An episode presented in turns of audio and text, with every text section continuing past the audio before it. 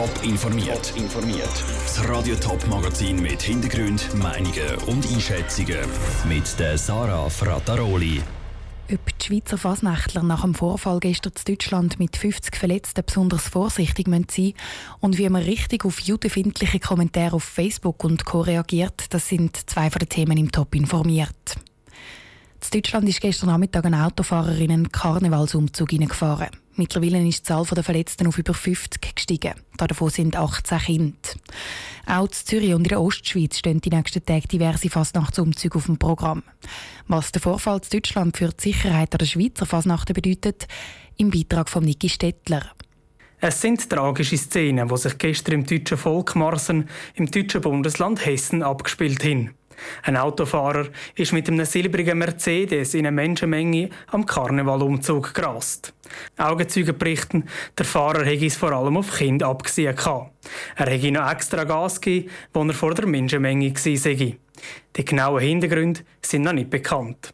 Zur Wintertour ist der Fasnachtsumzug am nächsten Sonntag auf dem Programm. Für die Sicherheit am Umzug ist die Stadtpolizei Wintertour zuständig. Und die schaut bei so Vorfällen im Ausland genau her, sagt der Michael Wirz von der Stadtpolizei Wintertour. Da spielen die verschiedensten Faktoren eine Rolle. Das kann die allgemeine Sicherheitslage auf schweizerischer oder auf europäischer Ebene, aber auch ganz spezifische Wintertour-Gegebenheiten, die bei der Planung von so einem Einsatzdispositiv berücksichtigt werden. Was das genau heißt, kann er aus taktischen Gründen nicht genau sagen. Die Vorbereitungen für so einen Anlass laufen auch bei der Polizei schon weit im Voraus. Die Einsatzplanung läuft natürlich bereits, das ist aber ein fortschreitender Prozess. Da werden die verschiedensten Faktoren berücksichtigt. So spielt natürlich auch der Vorfall in Deutschland dort eine Rolle und der Gesamteinsatzleiter wird die Entwicklung oder den Vorfall bei seiner Lagebeurteilung sicher berücksichtigen. Ein bisschen anders sieht es in St. Gallen aus. Der Fasnachtsumzug dort ist schon vorbei. Trotzdem wird der Fall auch in St. Gallen genau angeschaut.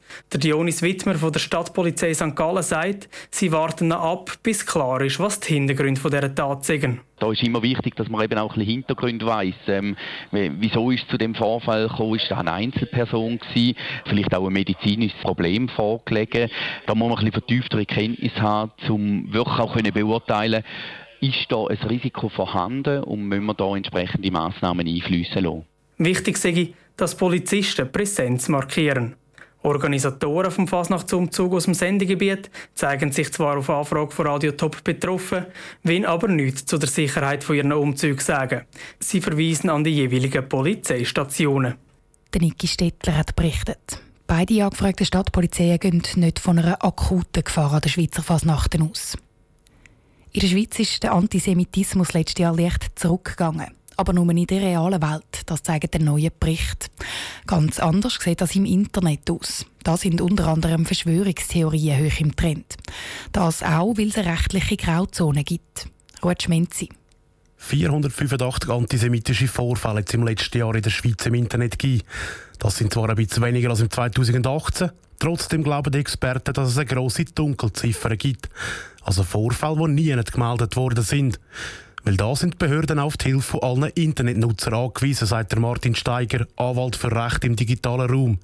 Möglichkeiten gibt es verschiedene, so Vorfälle zu melden. Sie können natürlich so einen Beitrag mal der Plattform melden, dass der Beitrag gelöscht wird und vielleicht auch der Nutzer dann zumindest temporär gesperrt wird.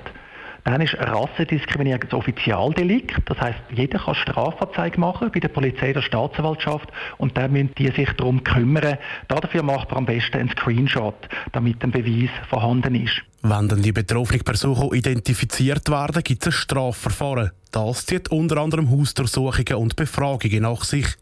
Und genau das ist für Martin Steiger der richtige Weg. Es ist schon schlimm genug, wenn man entsprechend denkt, wenn man zum Beispiel an Verschwörungstheorien über Juden glaubt, wenn man die dann aber öffentlich äußert, weiterverbreitet und das wird auch sichtbar, dann riskiert man rechtliche Folgen durchaus zu Recht. Trotzdem ist es nicht immer so einfach zu beurteilen, was genau strafbar ist. Das, weil es vielfach ein Graubereich ist und darum die einzelnen Fälle immer von Richtern beurteilt werden Es gäbe aber gleich ein paar klare Aussagen, die ganz klar antisemitisch sind. Zum Beispiel darf man nicht den Holocaust lügen. Das ist strafbar. Oder man muss auch sehr aufpassen, dass man zum Beispiel Israel kritisiert, das ist erlaubt, dass dann aber nicht auf der Kritik von Juden allgemein wird. Welche Strafe bei antisemitischen Äußerungen im Internet genau droht, entscheidet der Richter von Fall zu Fall.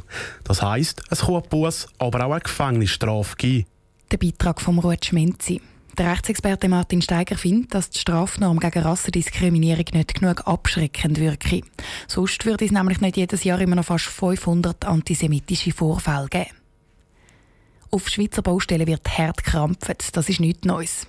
Neu ist aber, wie gross der Druck für die Bauarbeiter wirklich ist. Eine grosse Bauarbeiterbefragung von der Gewerkschaft UNIA zeigt jetzt, dass der Termindruck immer steigt. Die Bauarbeiter müssen schneller und noch schneller fertig werden auf der Baustelle.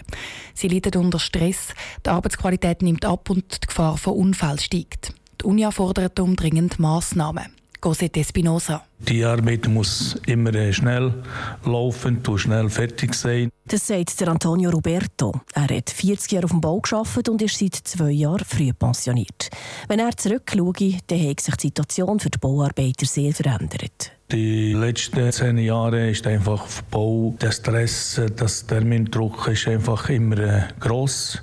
Das merken wir ja auf unserer Gesundheit. Jede Bauarbeit leidet auf Rückenschmerzen und Härtarbeit. Das bestätigen auch die Ergebnisse einer gross angelegten Umfrage der Gewerkschaft Unia. Über 12.000 Bauarbeiter und Polierer haben daran teilgenommen und der Tenor ist deutlich, erklärt Nico Lutz von Unia. Termine die werden immer kürzer, es muss immer schneller gehen auf dem Bau.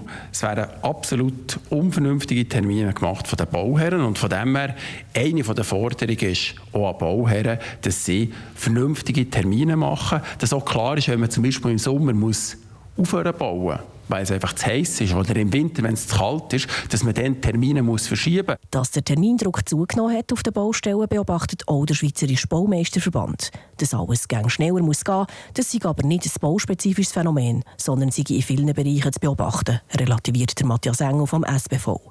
Überhaupt wünschte sich der Baumeisterverband flexiblere Arbeitszeiten. Im Sommer Dort schränken uns das Reglement der Städte und der Gemeinde ein. Heutzutage können wir nicht mehr vor der 7. anfangen bauen, wegen der Lärmvorschriften in der Stadt. Heutzutage können wir am Mittag nicht durchbauen. Behörden die uns einerseits kürzere Fristen setzen und zum anderen die uns noch unsere Arbeitszeiten noch beschränken. Beim Chris Kelly von Unia kommen so Wünsche gar nicht gut an. Gerade eben, wenn sie kleine Kinder haben, wenn sie eine Familie haben, dass sie einfach aufgrund der steigenden Überstunden nie wissen, wenn sie die sind. Und das ist einfach keine Zukunft für die Baubranche. Zusammen mit den Bauarbeitern wird die Unia jetzt in den nächsten Wochen und Monaten Forderungen ausschaffen, die sich vor allem auch an die Bauherren richten. Top informiert, auch als Podcast. Mehr Informationen gibt es auf toponline.ch.